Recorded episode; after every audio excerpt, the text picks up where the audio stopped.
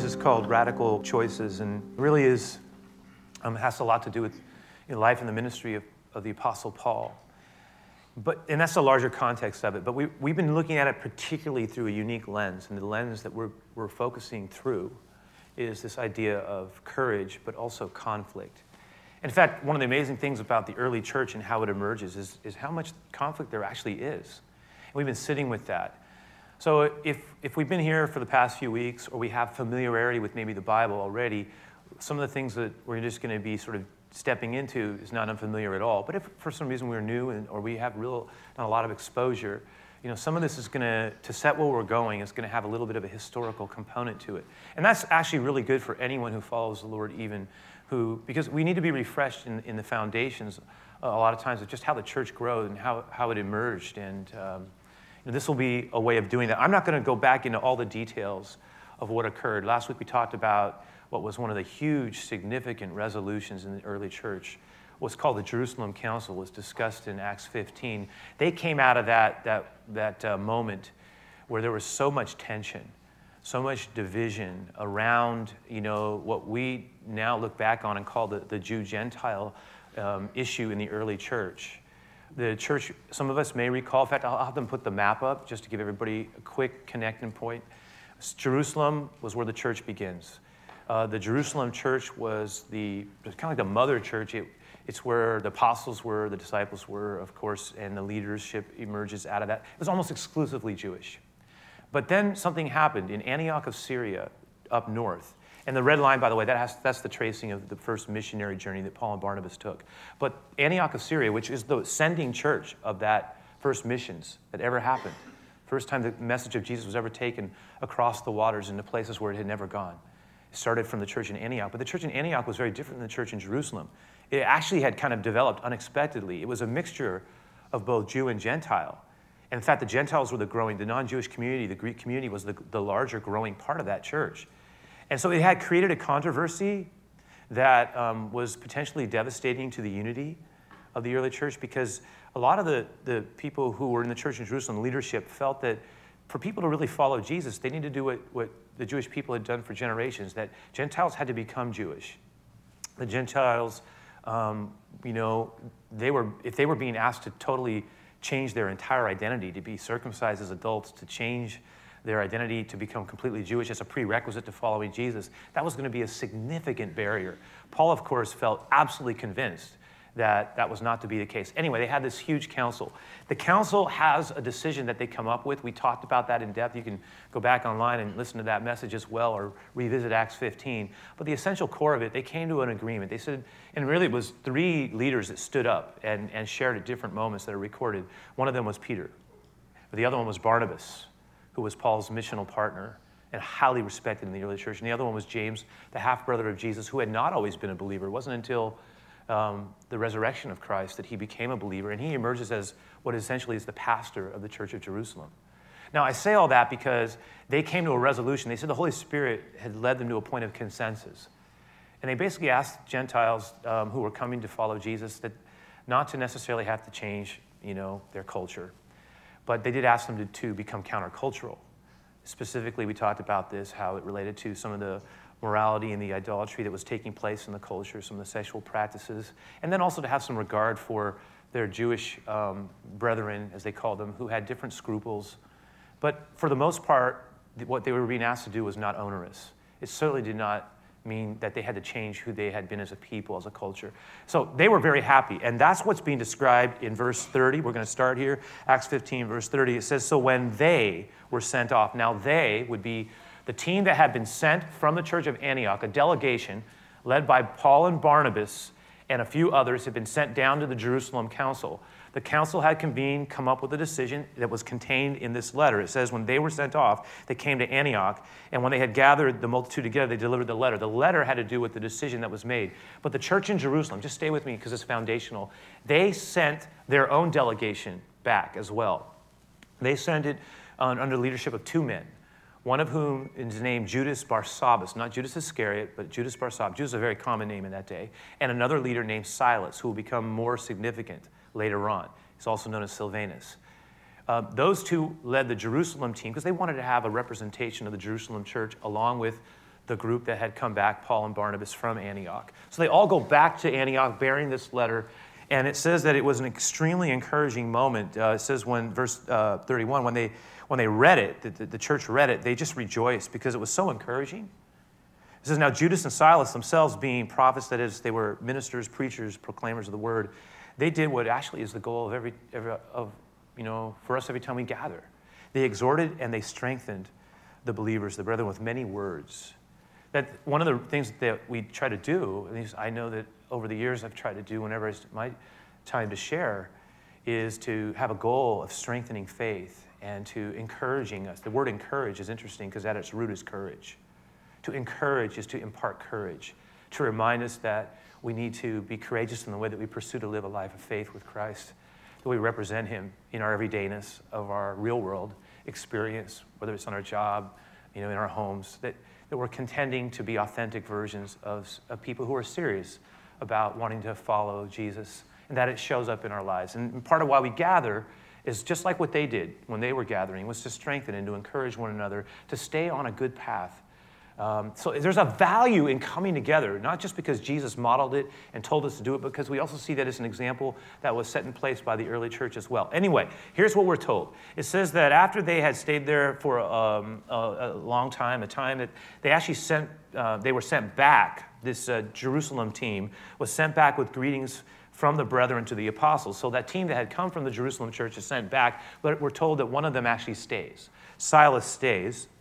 Mean, it seemed good to him to remain there.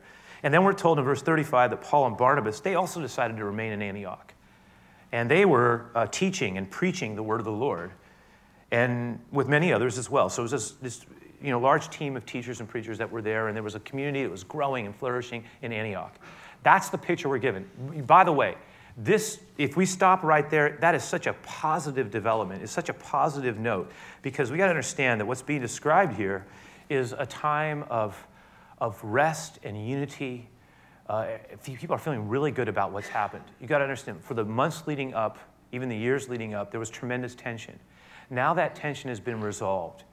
And, and there's a, a real, I would call like a, you know, like when we're going, when we have a particular problem we're dealing with in our lives, and that situation has been perplexing and weighing on us, and then we finally, it finally seems to come to a point of conclusion and we get through it and you just you just feel really free, freed up. And it's like, it's like ah, you know, they were feeling like a breath of fresh air. It was like sunshine was in. The storm had passed. It was a really good time. Everybody was experiencing the Lord. It was refreshing to just see what God was doing. Everybody was encouraged. It was a really good atmosphere after a time of real difficulty. What, what is amazing if, is that that was actually only a minor respite because what follows next is a is that there was a storm that was literally on the heels of the other storm, lurking behind the sunshine. Because it was going to be a contention of a different kind. Um, they had just come out of one, and now another one was about to break out. But this contention, this disagreement, this conflict was not going to be between the, the wings of the church and Jew Gentile issues. The conflict that was about to occur actually is going to happen between two very close friends, two two men who actually really had grown to love each other as brothers, ministry partners, great leaders in their own right. For Paul and Barnabas were about to experience a tremendous piece of division in their friendship. And it was, it was started out as something so small, and it just grew like most things that really get out of hand, they usually start small. And we read here, and we'll go back to it in, in you know, one, oh, you know, by the way, just I think we understand the Bible is kind of unique in this way. It's astonishingly honest about the flaws of his heroes and heroines. It really does, it does remind us. It's not trying to hide things. It doesn't like work to just gloss over things and make everything neat and tidy and pristine. It, it actually shows us people's flaws. It reminds us so much of what we see and we've been reading and studying and we're going to look at right now is very real. I think that's why we can relate to people. In fact, it's when we see people's weaknesses and struggles and disagreements, actually, it, it helps us. It's actually very helpful. It's one of the reasons I love Peter, and this is a total side note, is because I see such, such vulnerability, even in his failure. I find myself connecting with that. Watch what happens here. It says this in verse 36. It says, After some time, Paul said to Barnabas, he said, Why don't we, why don't we go back and what we'll do is we'll go back and we'll visit each of the cities where we previously preached the word of the Lord, just to, to see how they're doing, how these new believers are doing. Paul says, you know what? I'm, um, I'm ready to go back. I feel like we should go back and see the people, see how they're doing. Now remember, this is a period, an age where you did not have quick communications. I mean, stuff that we take for granted, I mean, the speed of our communications, which would have seemed incredible. I mean, incredible, almost like science fiction, just a few generations back. The way that we communicate so rapidly. But in that period, in that era, in that time, that you, you know, you may never get in contact unless, you, unless someone personally came or had traveled to you or you traveled to them. So Paul's going, you know, all those people, all those little communities, those, those communities of, of Jew and Gentile believers that gave their lives to Jesus and started their little churches and, and communities of faith, you know, I wonder how they're doing. I'm, I'm concerned about them. I want to go back and see them. I want to go back and encourage them. I want to follow up. He's talking about all those places. Cyprus, where they had experienced an amazing breakthrough. And then, of course, the other areas, Antioch of Pisidia, and, you know, you see Lystra and Derbe and, and uh, you know, Perga as well was their first stop. He said, we need to go back and see the people. We need to go back and encourage them. And so he, he poses this as a possibility, you know, because he, he's got this desire him. Paul is a very entrepreneurial person. He, he really loves to start things, but he's kind of has this unique combination of, of he's both catalytic and he's also capable of growing something over time. But his heart always beats towards the idea of, of something new developing. So he's this very unique person. I'll talk a little bit more about him later. But also, it's important for what we're about to see here that we appreciate who Barnabas, his, his primary teammate, uh, was, what he was like. So I think sometimes we, we pass by it too quickly. Barnabas, in his own right, is presented to us in the scriptures as an amazingly great man. Um, he, was, he was a person who actually had a more sterling reputation than, than Paul at this time. If you recall, Barnabas had been one of the original leaders of the church in Jerusalem, a follower of Jesus, who was much older than Paul. He had a lot of people who deeply respected him. Remember when we talked about the Jerusalem Council last week? it was Barnabas who actually was the primary spokesman more than Paul because he had a broader reach of influence. His reputation was as, was as a very gracious, spirit sensitive man who was noted for his generosity and bigness of spirit. Um, but he was a humble man. So he also was someone who was deeply respected and highly regarded. If we recall, when Paul, when he was known as Saul, when he was not a follower of Jesus, but actually the premier persecutor of Christ, and he despised the way of Jesus and was tracking down followers of Jesus. Um, remember when he has that moment of conversion where he's on the road to Damascus and God appears to him and Jesus says, you know, I, you know, why are you persecuting me? I'm Jesus whom you're persecuting. He has this, this total you know, shift in his life, a complete turnaround, um, even represented symbolically, but also physically by his blindness. And when he comes out of that, he's really a different man. He's horrified at what he's done. He's now fully committed to wanting to represent Jesus, especially to the Gentiles that the Lord told him he was going to have a, a way of reaching. I say all that because when Paul, when Saul at the time, when he when he started to try to make his way into the community of believers in Jesus, he was initially rejected. They walled him off. They said that you're not really welcome here. They didn't believe him. They thought he was actually trying to trick them. It was a bit of a ruse to find out their networks. Because remember, he had been tracking people down, imprisoning some as well. And, and there's a strong belief that more than a few died at his, indirectly or directly from his hand. So his reputation was tarnished, and people were afraid of him. They really were. But it was Barnabas, interestingly enough, the, the leader who's so highly respected and whose opinion mattered to a lot of people that stepped forward and was willing to sponsor Saul and said, You know what? I believe in this man. I believe that what God is doing in him is genuine. We need to welcome him in, not be afraid. Barnabas sponsors Paul at his early time in his life of faith. And you know what? It was a huge, it made a big, it was a big deal. When they start out on their missionary journey, heading out from Antioch, you see it when they started heading to Cyprus. When they said they, they felt like the Holy Spirit, the Lord was giving them an impression they needed to go and take the message, Paul and Barnabas agreed to go together. They had a third member of their team. His name was John Mark. He was an assistant. When they went together, remember it was Barnabas. When they start, the, the, when they start out, the team is Barnabas and, and Saul. It's, that's the order. He's the older one. He's the clear leader. Barnabas is the leader, not Paul. And in fact, his, I think some of the greatness of Barnabas' character is really revealed because as you follow what happens, as they start to go along, it becomes apparent that what God really wants is for Paul to step forward and become the primary leader. Even though he has been the junior member, it's, it's, it's apparent to Barnabas that it's Paul whose, whose gifting for what they were doing meant that he should step forward, and the Lord's hand was with it. Barnabas is such a quality person. Because you know, what you know how hard it is when you, when, when you have someone who's even a peer and then they get promoted over us? That's one thing. It's another thing when you've been the leader and then someone else leapfrog, and now you're, you're he does this with such grace, with such meekness. I mean, he's because the team is no longer Barnabas and Saul, it turns into Paul and Barnabas. And it's a very, and, and you know what? The man had a bigness of heart that was matched only by the bigness of his humility. And he completely, there was no sense that he was, res, you know, resentful, um, that he somehow struggled with his identity because now Paul was becoming more, he was, for him, it was all about reaching people for the Lord. And he just wanted to do, this is the kind of man he was. He was an encourager. He wasn't about Barnabas. It was about what God wanted.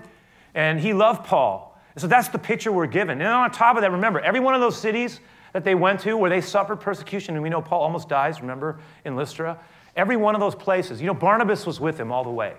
He put his life on the line. So he's not only all those things, but he's also a man of great courage. And so when this conversation occurs, let's just remember for a moment who Barnabas actually is. And what does he suggest to him? What does he say? What is he trying to get at? Um, because basically Paul says, hey, Barnabas, I would like to, I want to, I feel like God wants us to go Look what it says. After some time, Paul said to Barnabas, verse 36, you know, let's go back and visit each city where we previously preached the word of the Lord. And let's just see how these new believers are doing. Let's do this again. I feel like it's time. And I, would like for you to do it. What do you think? What do you do? What do you think about? We'll go back to see the churches. You know, um, I, think, I think God was with us before. I know He was. He'll be with us again. I know there's some risks involved. Barnabas, are you in? Right? That's what we're, that's kind of what we're, and, and look what he says. It says Barnabas agreed. Paul, and, but there was one little caveat because he throws something in. He says, I would love to. And, Bar, and Paul probably goes, That's great. He says, You know, I was thinking about it, Barnabas says. Um, you know what I'd like to do? I'd like for us to consider taking John Mark with us. This, you know, I think it'd be a good idea. And Paul's going, What is it? John Mark? Because you got to remember, the last time they had brought John Mark, all right, he had gone with them to Cyprus. Everything was great. But then when they got to, you can see, they, they decided, what do we do next? They go from Paphos to Perga. You see that little line right there across the Mediterranean? When they get there, Paul goes, God wants us to go into the highlands. He wants us to, put, to, to go on a journey that's going to be very dangerous and very risky. Barnabas, do you want to do this? And, Bar- and they said, Barnabas said, I'm with you. But John Mark said, I'm not, I quit, I'm going back home and he left. Paul was so upset with that. He didn't forget it. So here's Barnabas going, you know, I want to go back with you, but I was thinking, you know, we should take with us John Mark. Paul, he's changed a lot. He's grown a lot since the last time. I think it would be really good for him to come with us. I think it would be good for him. I think it would be really good for us. Wait, you know, what do you think about that? You know, I just want to throw that out there. I mean, he's a quality young man. I, I think there's been a lot of changes that's been going on. And, and you know what? Um, it's like Paul says to him, Barney, are, are you serious? John Mark? The last time we took John Mark, you, you remember what happened? He was with us when everything was going easy, but as soon as it got tough, he was gone. And he quit. He stuck us out here. We, we I, I, guess we get stuck out all by ourselves. He, he abandoned us. I can't have him. As Paul says, I can't have him. I can't take the risk. We can't have John Mark come with us. This is not going to happen. You, it's like if you want to go work on some things, you can work on it with some, some other stuff, but he's not going to work, on, work, his, work through his issues with us. It, it, one commentator said it, it was like a staff that had been leaned on and snapped. Paul wasn't going to lean on it again. In his mind, and by the way, this is a great debate. A lot of people are going, you know, they, they fall out one way or the other. I mean, a lot of the research I did is like there's about 50 50 split. Who's right here? Is Paul, maybe the better way is who's more right? Or maybe the better way who's less wrong. I don't know. All I can say is this Usually we fall one way or the other. Paul has a perspective that, look, this is too serious. We're, here, we're going back into places where it's going to be risky and dangerous. And honestly, we have to have trust. Trust that when the heat is on, the, the, the other of us will hold the ground. We cannot have someone quit on us when it gets hard. And he's already shown that he will do that. And once you do that in life, you will do it again if the right buttons are put. No, you know what? I cannot have John Mark come. Find somebody else, but not him. Barnabas says, know, well, wait a second, Paul, because you know what we like? I mean, he's a good, he's, good, he's a, he just, he's grown. And I'm, I believe in him. I believe the Lord wants people to have second chances. Now, see, that's a very, those are two different ways of looking at the same issue. And usually people kind of fall one way or the other in terms of who's, who's right. Is Paul being too firm? Is Barnabas being too accommodating?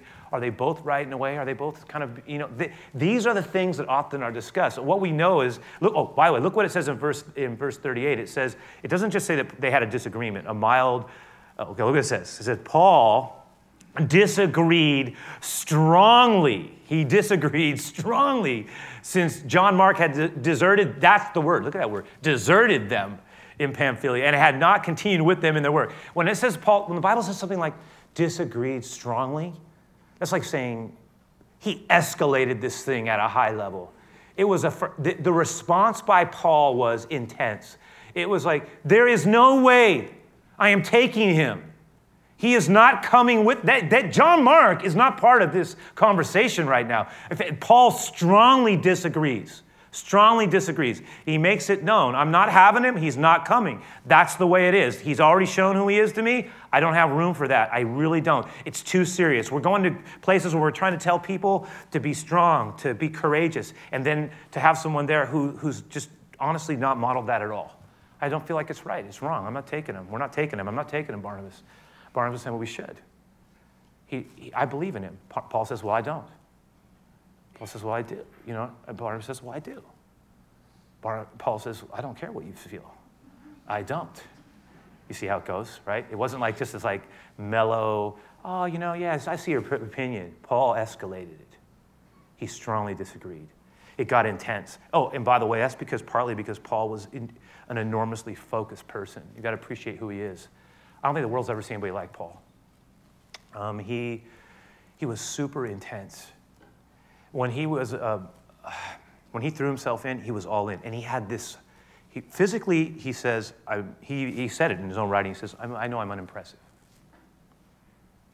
But mentally, spiritually, he was, intellectually, he was fierce, strong. And he was focused in. And so in his mind, it was kind of like you're either all in or you're not. Uh, Barnabas has got this far more relational side to him. And so they disagree. And um, I, you know, I can't help but thinking as they're talking and having that conversation, and as they strongly disagree, that you know, Barnabas says something like, Well, I disagree. And um, I think everybody deserves a second chance, Paul. And I wonder if under his breath he says, You know, you had quite a past as well.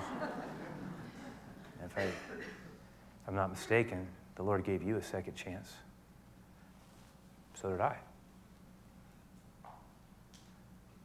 So here, uh, what happens next is what we're going to spend more time talking about next week. I want to I want to take it and turn it towards us. And I'm going to put a couple things on the board and just have us sit with them. Just something that stood out to me, and I hope that it means something to you. I hope it does. Uh, but I want to put this up, you guys. I want to say that one of the things that I'm reminded of in this whole exchange and this whole time is that we need to be grateful for the good seasons in life. I know it sounds so simple, but these, I looked at this, they had this little space in between these two, this huge contention over here. Then they had this little space. It's a good space. It's a good space. And then they have all of a sudden another issue that emerges. And it's such a small thing, it's, it begins like a little crack, but then by the time it's done, it's got this huge fissure. It, it just builds up in this huge issue. That happens in life. And when we, but I'm, I'm trying to focus in on the good things. And when we're in these good seasons, I think it's really good, helpful to periodically slow down and to say, Thank you, Lord, and to really also reflect on what's happening. I think we rush past things way too quickly.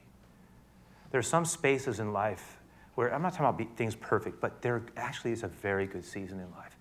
And we need, to, we need to sort of mark those moments a little better sometimes. We need, to, we need to enjoy them, appreciate them, and certainly not take them for granted because, listen to me, every good season has a lifespan. It does.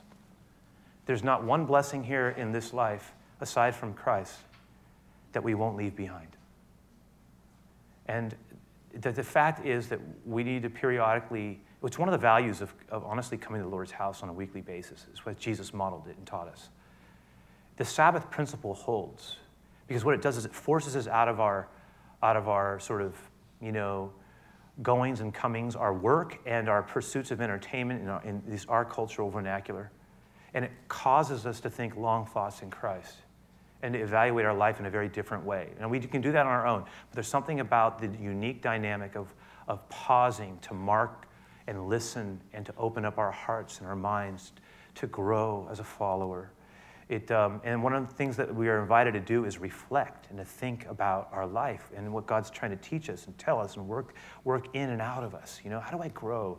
What is He trying to teach me? How do I, Lord? And then along the way, we need to be grateful because here's the second piece that stands out to me is that what occurs, and this is something that we're all going to probably notice, and we're all going to say, yeah, I know that, is number two, is that we should never be shocked when problems pile up not only do they, they will at some point. It's like, you're a bearer of bad news. No, I'm being honest. I, I, I, think, I, I think that sometimes things happen. Have you ever had this happen where things are going great and um, we're doing well and it's a wonderful season, all of a sudden, wow, man, I get hit out of nowhere. I mean, it could be a financial thing that hits me. It could be all of a sudden like a little argument that I have, a relational conflict at work. All of a sudden, a project I've been working on is not going so. I thought everything was going right. It's not all of a sudden something occurs, you know, it's a health issue I wasn't expecting. One, I get hit with something, it kind of knocks me off balance. But then while I'm basically trying to recover, deal with that, square that off, another thing hits me out of here. And before long, and, and, and that's where they get the phrase, when it rains, it pours. Because before long, we find ourselves getting hit. Sometimes that's how life is. It's not, it's not even something we did. It's just, you know, we live in a broken world. We, we are all broken at some level. Sin, sin impacted. It's just part of the way it is. And sometimes things happen that aren't always fair. And in these places, when they do, boy, it's really important that we have a way of responding that's healthy. And that, because just like they had to deal with conflict, and interestingly enough, their conflict was interpersonal. The first one was philosophical, it had to do with a large swath of people groups. It just how do we see things? But the second one had to do at a very personal level. It was at a level of a friendship, a very meaningful relationship was, was experiencing deep pressure and I think we can play this out at a number of levels. It can certainly happen in a friendship. We'll talk about that. But it can also happen in, in critical relationships, in our families, in our, in our marriages, in our homes, uh, close relationships, even with people we work with. These things happen. Certainly can happen in churches as well. But the primary context here is friendship. Now, here's the third, third piece here, and I'll just put it up there. When things happen, when problems happen, when disappointments occur, it's important that we do not allow those things to begin to define us, that we do not allow ourselves to become cynical or disillusioned um, with things, right? Conflicts and disappointments. I mean, we've all had the experience of people letting us down. I can't tell you how many people come to uh, church over, uh, over the years that I've just had casual conversations with. And as I got a little bit deeper in those conversations, I realized that many of them were coming out of wounded places. And some of those wounded places actually were connected to, to, to churches that they had been a part of before, not all but where they had experienced tremendous trust injuries, sometimes in their own homes. And they loved the people love what we love. You know, they would say, "But I love Jesus, but I mean, really, I got really hurt there." I get that. That can happen all over our lives. I mean, the thing is, when things start to happen that are unfair, and again, I'm, I do not want to just put it only in, in the context of a church, but it can happen just in life. When we start experiencing conflict and disappointment, or people let us down, it might happen in our families. You know, it's, it's, we got to be really careful, especially when we find ourselves starting to get really angry. Like, what can happen is a lot of times we'll start to feel, you know, when things hit us enough, we can start to get very depressed. And when we're, when we're very depressed and discouraged, maybe we might feel lonely, might we have a hope that's deferred. We've been hoping for something to happen, it's not happening, and eventually we just get worn down and we feel defeated. It might have to do with an internal struggle that we have, that we feel like we're never really going to get through this We've had hopes at moments, but then we try, but then it doesn't work, and we, and we feel really, honestly, we, we carry some shame. Over time, those things can turn into real discouragement. They start to define us. That can also happen with when we feel like we've been hurt by someone and, and we have an offense that we carry. And so that resentment is in us, but if we're not careful, it turns into a low grade anger. That anger, unaddressed or given an unhealthy expression, starts to define our life. And then all of a sudden, if we're not careful, it can get corrupted and become bitter. And bitterness corrupts many people. It just sets a cloud in motion of destruction. And it hurts, damages, it's significant. The words that we speak, the way we look at things, the, the, the critical mindset. As G, remember, Jesus taught us, blessed are the unoffended. Don't, don't look like that. Don't always be seeing what's wrong.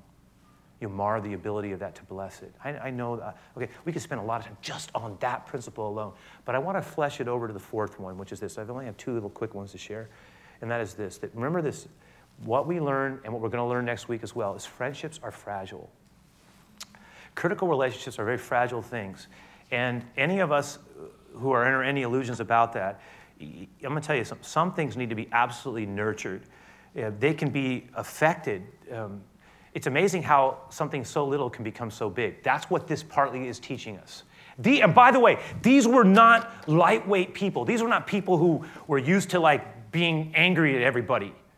They were actually loved each other. They cared for one. Barnabas, Paul, if you ask Paul and Barnabas, the last thing on their mind was, oh, we're going to have a, a big problem in our friendship that's going to result in us going in different directions.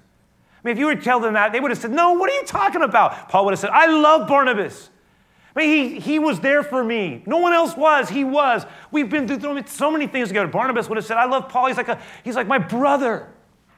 But yet, what we're going to see is this one issue becomes so big and that these two, these two genuinely loving men can't get through it.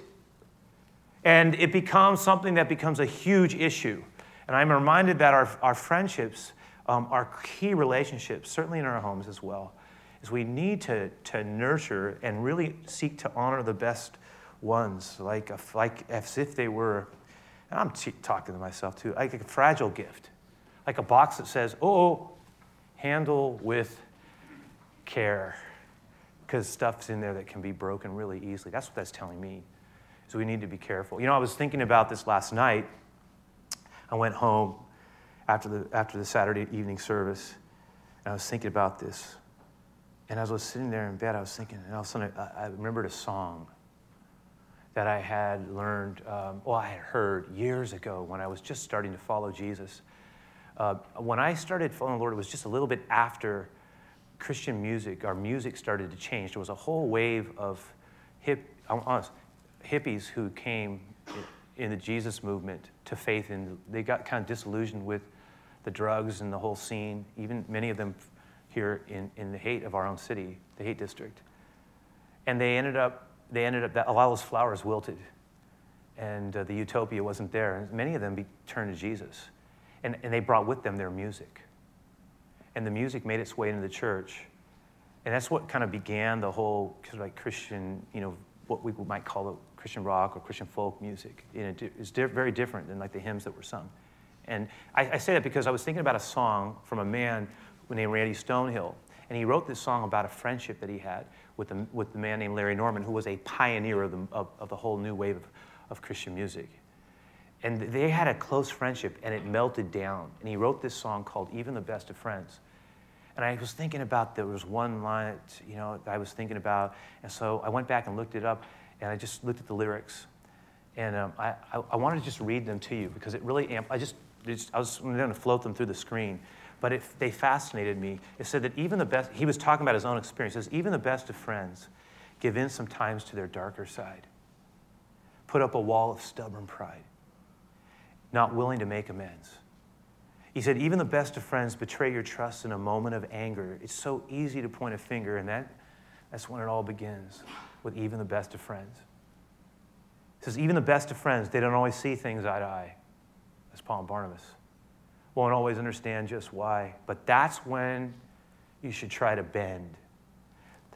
Even the best friends need to cling to their common ground before the hurt starts coming down and they can't turn around again even the best of friends. Even the best of friends need to learn to forgive each other, take all the faults that true love covers, and I love this, and just let them go into the wind.